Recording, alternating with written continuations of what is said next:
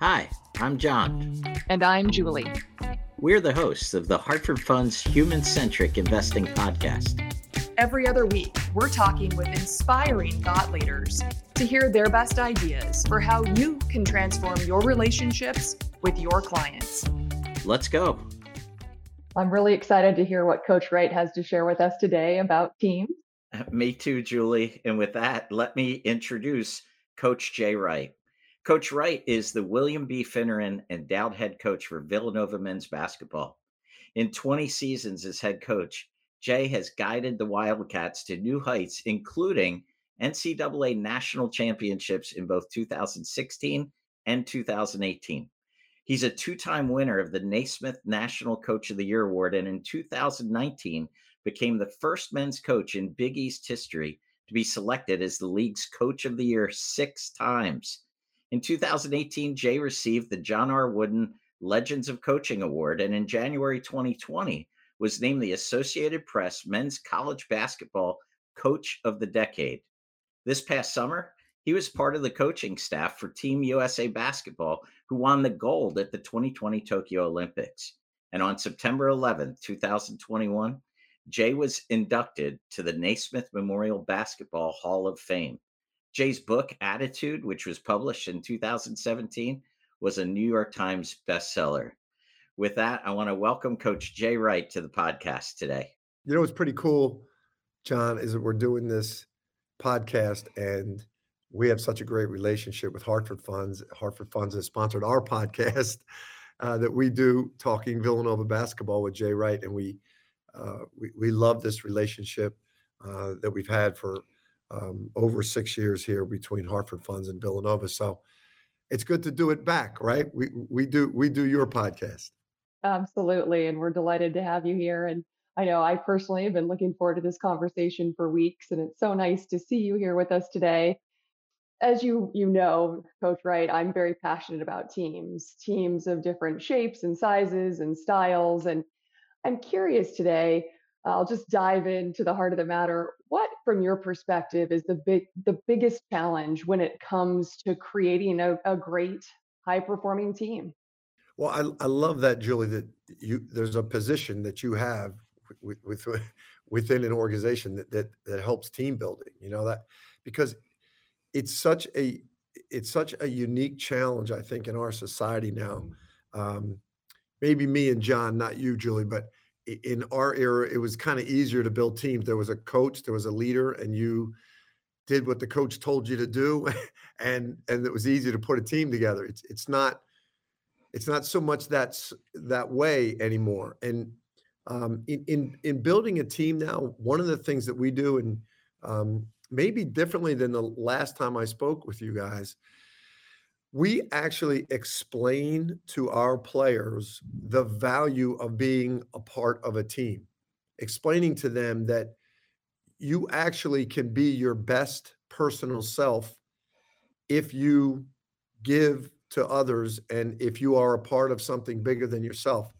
You know, in the past, we used to talk about team, assuming that young people knew what the benefit of a team was. But we find so many of the people that come to us their whole basketball careers. You know, we get them when they're 18, but their entire basketball careers, they've been told, you know, it's it's about you. It's it's about you getting a scholarship. It's about you being the best player on the team. It's about you getting exposure and getting recruited. It's about you getting to the NBA.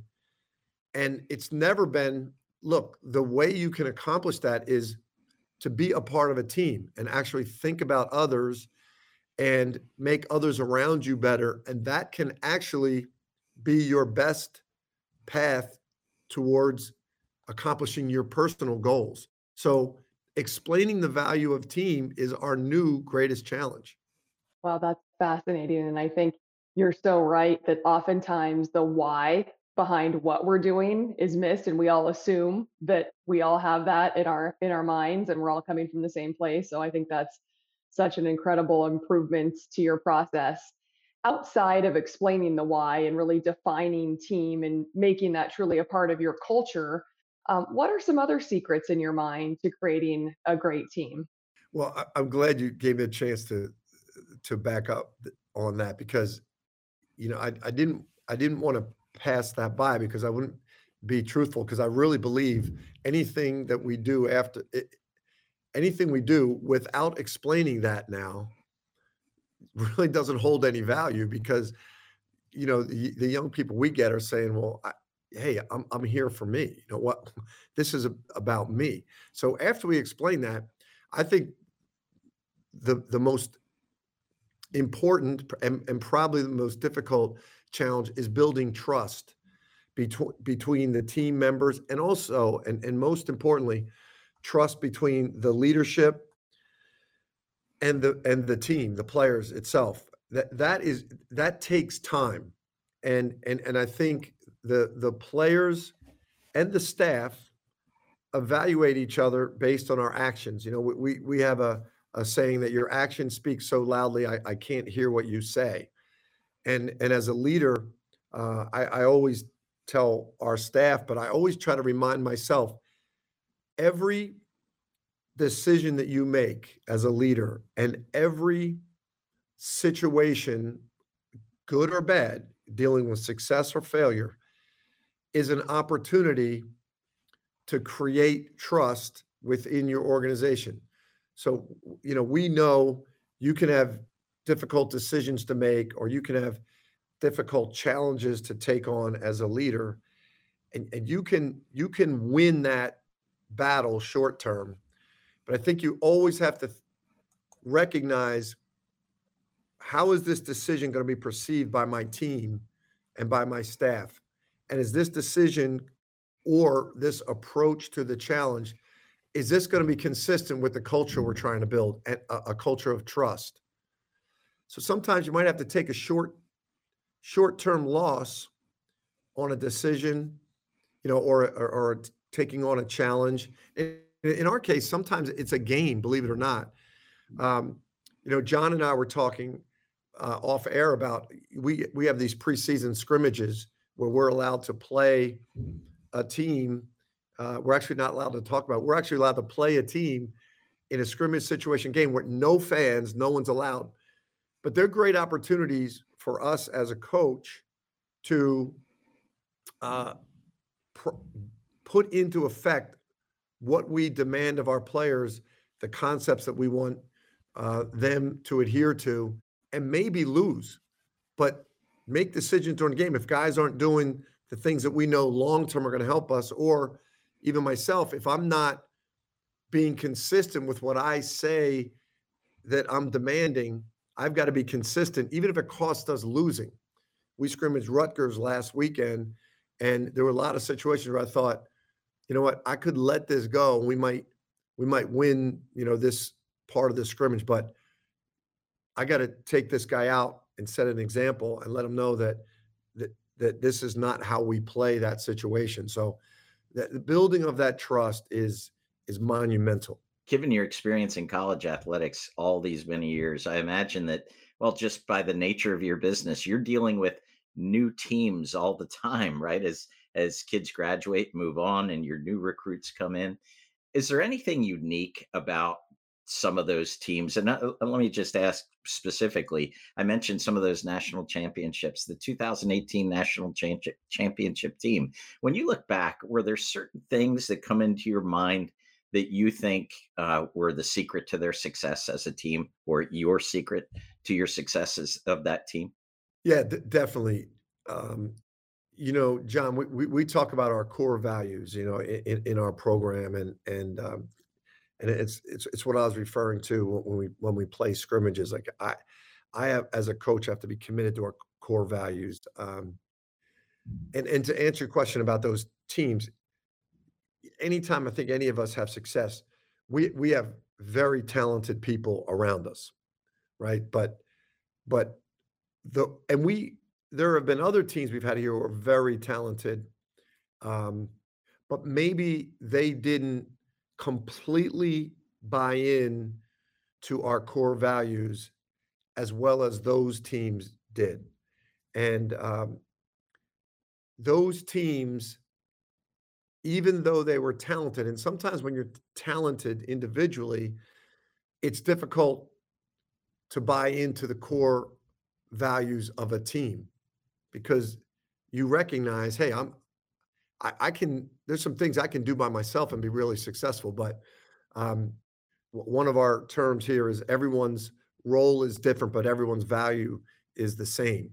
Um, everyone gets treated the same. They have the same status, no matter what their role is.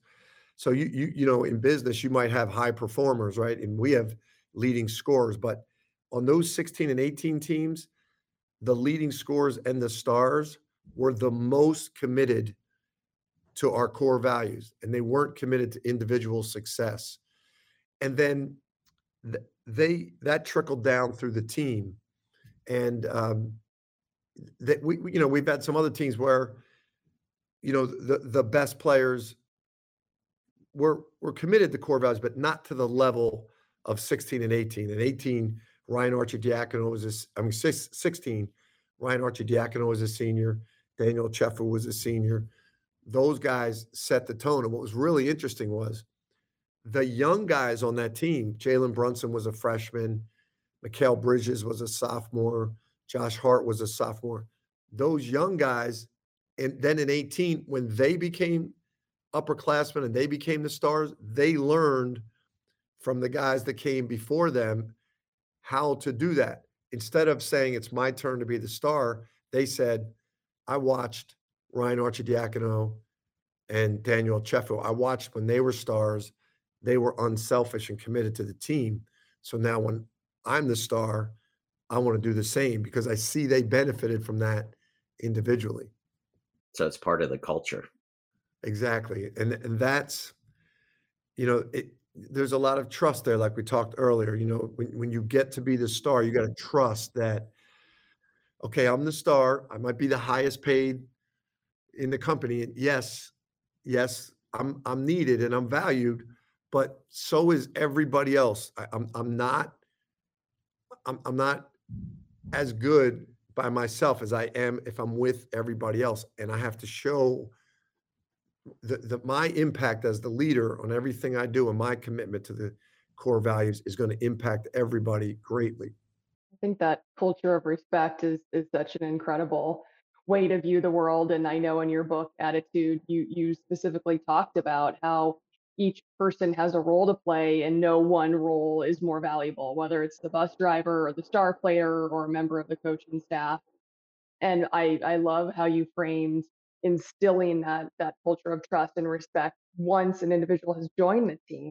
I'm curious how do you ensure that the players you're selecting and bringing on as as new additions to the team will be strong team players? I'm sure you've you've uh, gone through this process so many times through the decades. And what are your words of wisdom on that uh, on that process? It's funny, Julie, what what you mentioned.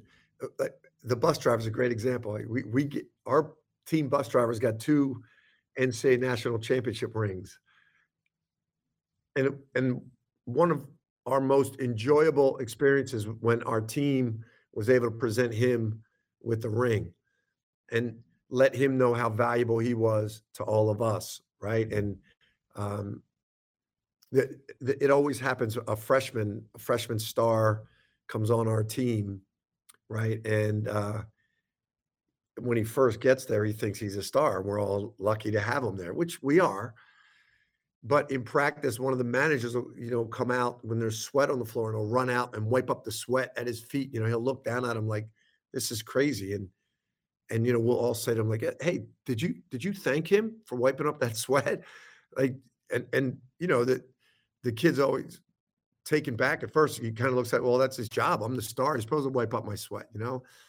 But then they they learn, you know, that that's valuable, and we respect that guy for that for that role. And to answer your question, we use our our players and and and us as a staff as we're recruiting and recruiting in college basketball is very competitive as it is you know in the business world you know we- we're out there you know recruiting against the dukes the kentuckys and they they they can show these guys a lot of bells and whistles and Eh, uh, we don't want a guy that's going to make the decision based on that now we have to have the bells and whistles too but we want him to make his decision based on whether he's going to come to the program based by explaining to him our core values and and how we're going to educate him about being a part of a team and how that's going to benefit him.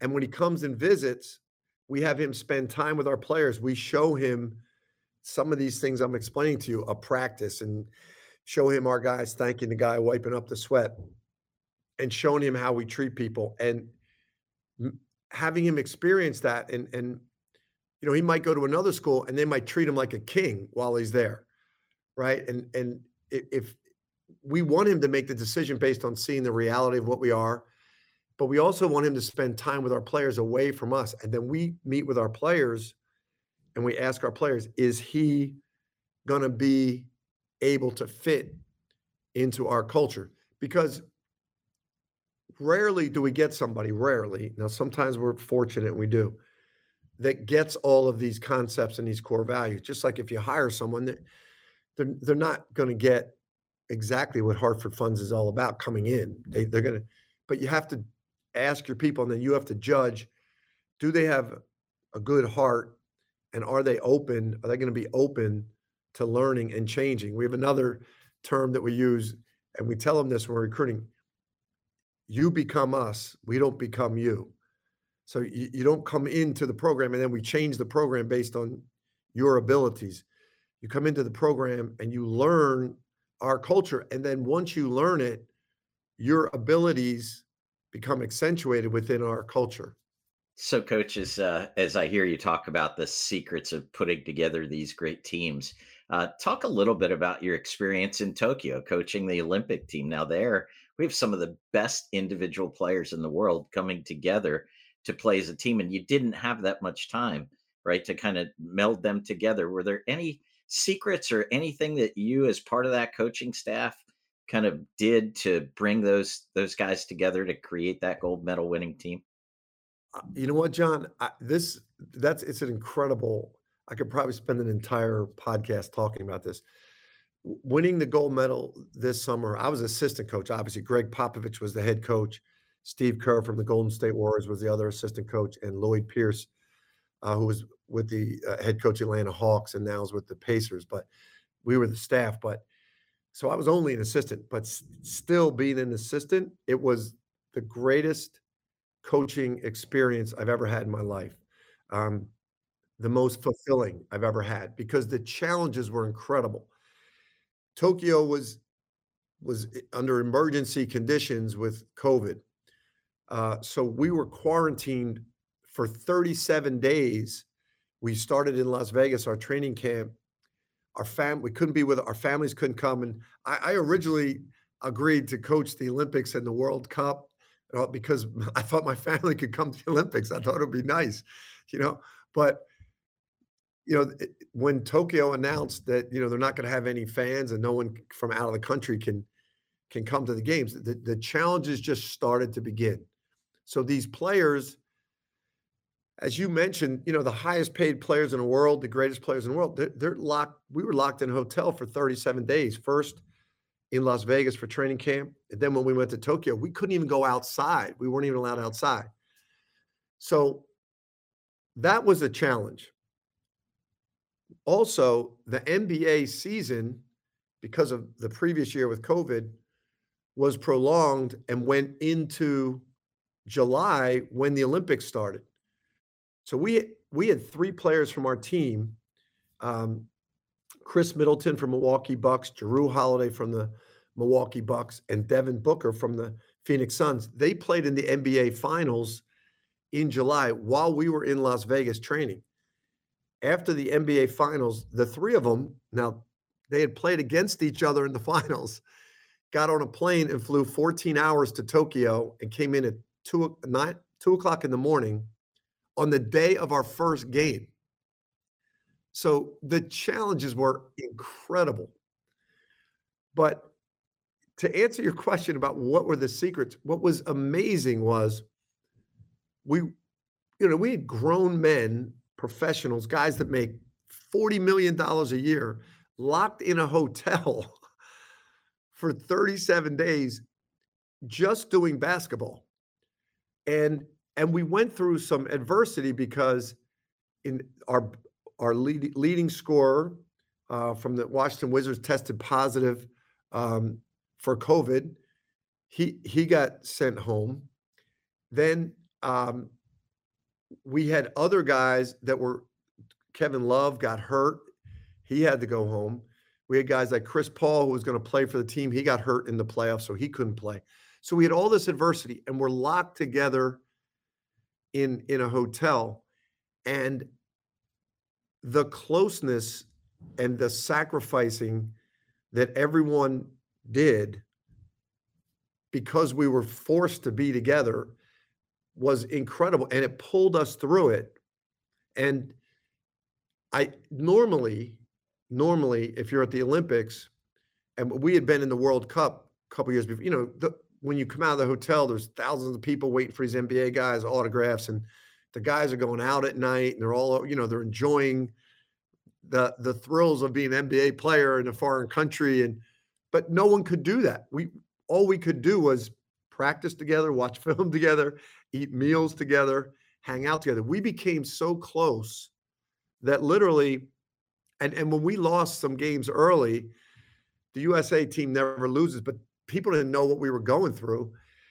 We were getting criticized, and we were we were in this hotel looking at all the social media and ESPN, everybody criticizing Popovich, criticizing Kevin Durant, criticizing Draymond Green. It just brought us closer and closer to the point where when we won the gold medal, there was literally grown men crying. We were so we we had been through so much together and we were so close. And all of us, you know, said like this is one of the greatest accomplishments we've been a part of. And our coaching staff to this day now, Jeff Van Gundy, uh, Ime Udoka is the coach of the Celtics, and those guys were there with us, supporting us, part of our staff. You didn't see them on the bench, but all of us keep a, a text thread to this day. And every time we text each other, we just first word we we vowed we are going to say to each other is always gold. So it was one of the great experiences of of a, of a coach's lifetime. You mentioned Coach Gregg Popovich a moment ago, and obviously, arguably one of the greatest coaches of all time. What lessons or uh, words of wisdom did you pick up from him during your very intense time together in Tokyo? Uh, a, a lot. I, ho- I hope I'm a, a much better coach. Um, th- this this was about a, a five year commitment, Julie. So we, Coach uh, Popovich and I started about five years ago preparing the 2016 team with Coach Krzyzewski, we coached the select team, which was the young NBA guys that practiced against the 16 Olympic team to get them ready for the Olympics. And then we watched Coach K and how he prepared. And then we coached the World Cup, which was in China in 2019 and prepared for that. And then obviously the Olympics were supposed to be 20. So we prepared for 20 and then they got canceled. So then we had to do it all over again at 21. So it was five years with them, which was invaluable and and um, personally, uh, again, a great experience. We developed a, a, a, an, incredible relationship and friendship.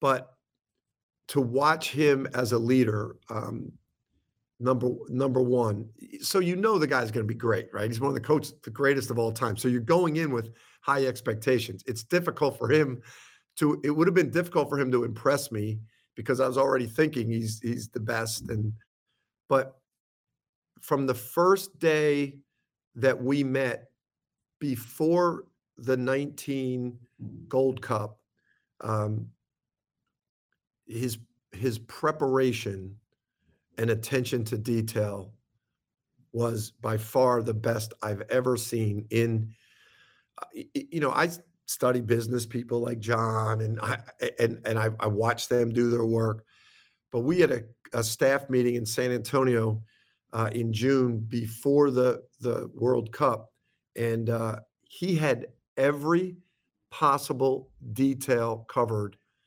and and prepared for us, our staff before we came in there. Even we were playing in China that year. Even um, all term terms that we should know in Chinese that that we would need in basketball and and in in in going to restaurants and and in, and in, in hotels. He had in every city we were going to listed the best restaurants in each city, and then the detail of basketball wise. And for all of us who are, everybody's an NBA coach, and then myself, I was the only college coach, but he had every change in FIBA rules as compared to NBA, as compared to college, every game situation that would come up that would be different for us based on the rules. Um, he had the rosters of all the teams on every team we were playing set up, scouting set up for each one. I, now, he went to the Air Force Academy. So, and I had been with Coach K too, who went to West Point, and I was always amazed at his level of preparation. And they're very, both of them are very close in in that way. But um, after that, as I just explained to you our story about what what had happened to us, I, I I can't share everything, but it was daily there was a crisis. You know, we all know this in business, right? Um, we we use a term here. You know, every day you come into the into the office, expect problems. Know that that's going to be your pro your that's going to be your day. Is is um, attacking these problems and these challenges, right? That's what we do as leaders. But every day there was a crisis, you know, where you know, somebody tested positive for COVID. Somebody said they weren't going to be able to make the team. Um, somebody's agent wasn't happy with how they're being used on the team. Um, you know, they were talking about maybe canceling the Olympics. You know, uh, the the plane wasn't going to get there in time to to get us, you know, to Tokyo when we needed to be. Um, new levels of testing. Um, contact tracing guys were out so you don't you don't have enough guys to practice today you know this guy gets hurt every day his ability to attack a problem stay positive keep everybody united and and see that the leader is not daunted he, he gave it eh, now, now we were as i said to you quarantined so just amongst us sometime his guys we'd have a glass of wine late at night, and you could see he was it was killing him, but he never let anybody else see it during the day. His ability to lead under pressure was amazing. I'm fascinated by the level of preparation and organization and i was i'm just curious eh, you know based upon that specific best practice is there any part of his process that you've implemented or enhanced what you are already doing um, as you look ahead to this season after spending so much time with him and soaking up some of that wisdom? Yeah, definitely, Julie. I'm a, I, I, I'm a hands-on guy. I, I, um, I, I, I have a, we, we have a great staff here. We, we, we, we really do, and and I trust them. Um, but I think I learned from him more um, to delegate better. Um, man, he even with our coaching staff, um, when we did scouting reports for our opponent, um, the level of responsibility that he gave us, I want I want to do that more with our staff. Um, I, I don't, you know, I don't feel like I give our staff as much responsibility as he gave us. Now, he's working with head coaches, you know, that are his assistants. But he he I, I could he had his staff was with us too. He does the same with with his staff. And and I know as we all know in in leadership, he he did an amazing job, and this is what I'm trying to take with my staff of giving us our say. Like he wouldn't make a decision without all of us giving our point, where we really felt like he he he trusted our opinions, but he had a way of making it very clear that he was making the decision. But but many times it was your your suggestion as an assistant, uh, or in a scouting report, your plan. He was putting it into effect, but he did it in a way where you felt like it was your idea, but it was really clear he was in charge, and really clear that he was he was the leader. Uh, it, it, was, and I'm trying to do that here with my team better. Um, and and I I don't know if it's his charisma or his, he's a big guy, he's a strong guy, he's a tough guy, but I just I've never seen anyone, um, delegate as much, give his staff as much say, but still clearly remain in charge. Coach, a couple of minutes ago, you were talking about pressure, and I want to change gears a little bit. I mean, sometimes pressure is from forces we never saw coming, but other times pressure is something that we see coming. And I, I the, the- where I want to go to is the madness of March Madness, which you have to contend with every spring, right? So, h- how does the pressure of something like March Madness impact a team, even a team that's been cruising along, let's say through the, the through the season, but now you know you talked about the crucible in Tokyo, but in a similar way, I'm guessing you experience that every March with your teams that are now in the focus of March Madness. What are some of the things that you share with your teams as you begin that process of the March Madness uh, tournament? And and you know what takeaways do you really want to impart to them so that they play the kind of game that you've envisioned them playing? Yeah, that that's a great question, John, and I I can't answer that without referring to the Olympics because, uh and I'll get to the March Madness part, but I always thought, as you said, Nick, March Madness is crazy, and you can and we've we've done this, you could have a year where you're the number 1 seed, you had the greatest team of any any team all year long in the country, which which should mean the most, you know, over 32 games, you ended the season number 1, but you you lose in the second round of the NCAA tournament, and perceptually, your entire season was a failure. It that's that is a lot of pressure, and but not as much pressure, and I didn't know it until I went through it, is when you're the head coach of USA Basketball, there's no there's no excuses. It it's just you either win the gold or you're a total failure, and if you win the gold, there's no there's no applause or recognition. It's just, all right, that's what you're supposed to do. And and and if you're if you're into it for recognition, then you shouldn't be you shouldn't be into it, you know? Um, if if you're doing what you do for for outside recognition and praise, you're in it for the wrong reasons. And it's kind of the same thing we try to impart upon our players when it comes to the NCAA tournament that that we we've we use a term, we practice every day to create habits that are gonna make us successful in the most difficult situations. So every day, everything we're doing, it's not just to win the game or to win that drill in practice. It's our create habits that when we're in the NCAA tournament and all the pressure's on us, and when you're a high seed, when you're a number 1 seed or a 2 seed, um, and you're playing in the NCAA tournament, and it happened to us in Philadelphia one year. We were a one, we were a 1 seed, we were playing a 16 seed. It was Monmouth, and they were making a comeback on us. It was getting close in the second half, and we're in Philadelphia, and the whole place turned on us because in the NCAA tournament, everybody loves the underdog. So we're literally playing in Philadelphia, and everyone's rooting for Monmouth, and and, you know, you're in that pressure where you know everybody wants to see this 16-1 upset.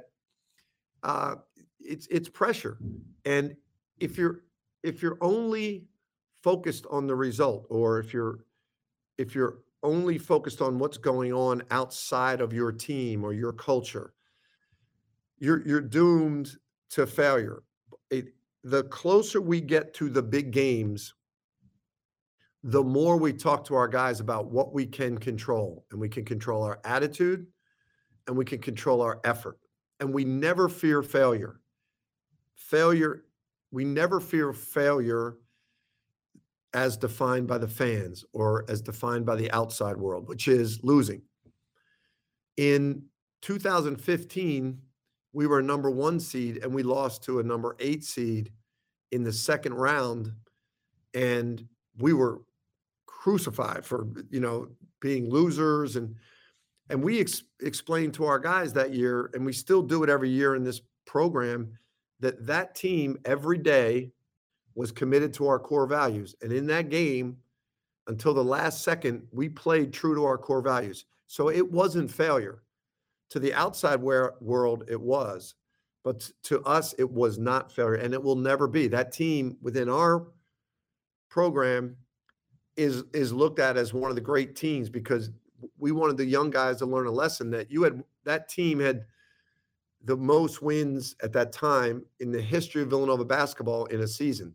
So we said to them, what you did was you had great habits every day and you brought it every day over a you know a 3 month season for 34 games. I think we were 32 and 2. Bringing a great effort every day is what you can control and bringing a great attitude every day is what you can control. That's what you did. So one game, you know, one day there was some circumstances maybe that we couldn't handle, or maybe some circumstances that were out of our control that we lost the game. So everyone's going to call us a failure, but we evaluate ourselves from within. That that's not a failure. So we've used that within our program to teach our guys going into March Madness. Hey, you're a one seed, you're playing a 16 seed. You're a one seed, you're playing an eight seed. Now you're a one seed, you're playing a four seed there's no fear of failure. The, the only thing we fear is not living up to our core values and not living up to playing for each other and giving our best effort and having our best attitude. That's what we control.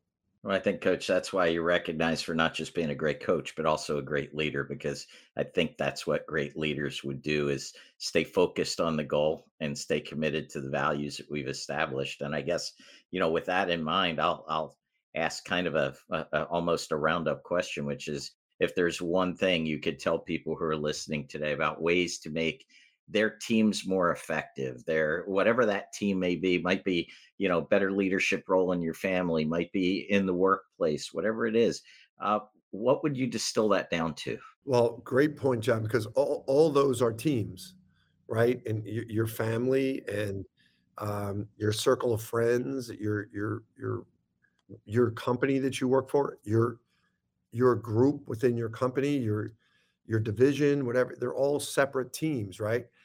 And as leaders, what we've tried to do over the years is talk to our guys that that we we are a, we are a family, we're a team, and what we're trying to do is define how we're going to live, not just how we're going to work or how we're going to play in a game, but it's going to be how we treat each other after the game, how we treat the people we work with during the week, um, how we handle success, and how we handle failure.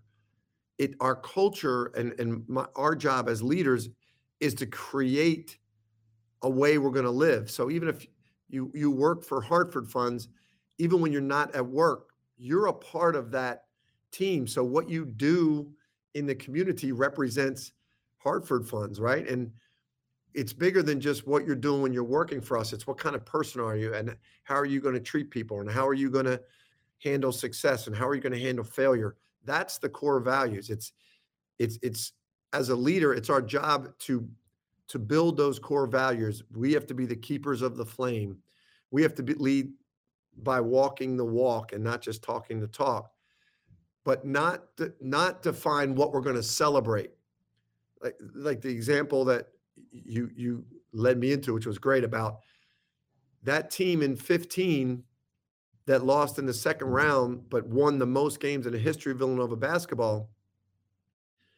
We we didn't celebrate or or or we didn't um, kind of feel bad about the fact that we lost in the second round we were proud of the way we lived all year long, the way we, we handled everything. That next year, we we won the national championship. And when we won the national championship, it was about how we handled that too. We we have a saying that that we we play for those who came before us. It wasn't we didn't celebrate those guys that they were any better than the guys in 15 or the guys in 1965 that built this program everybody was a part of that.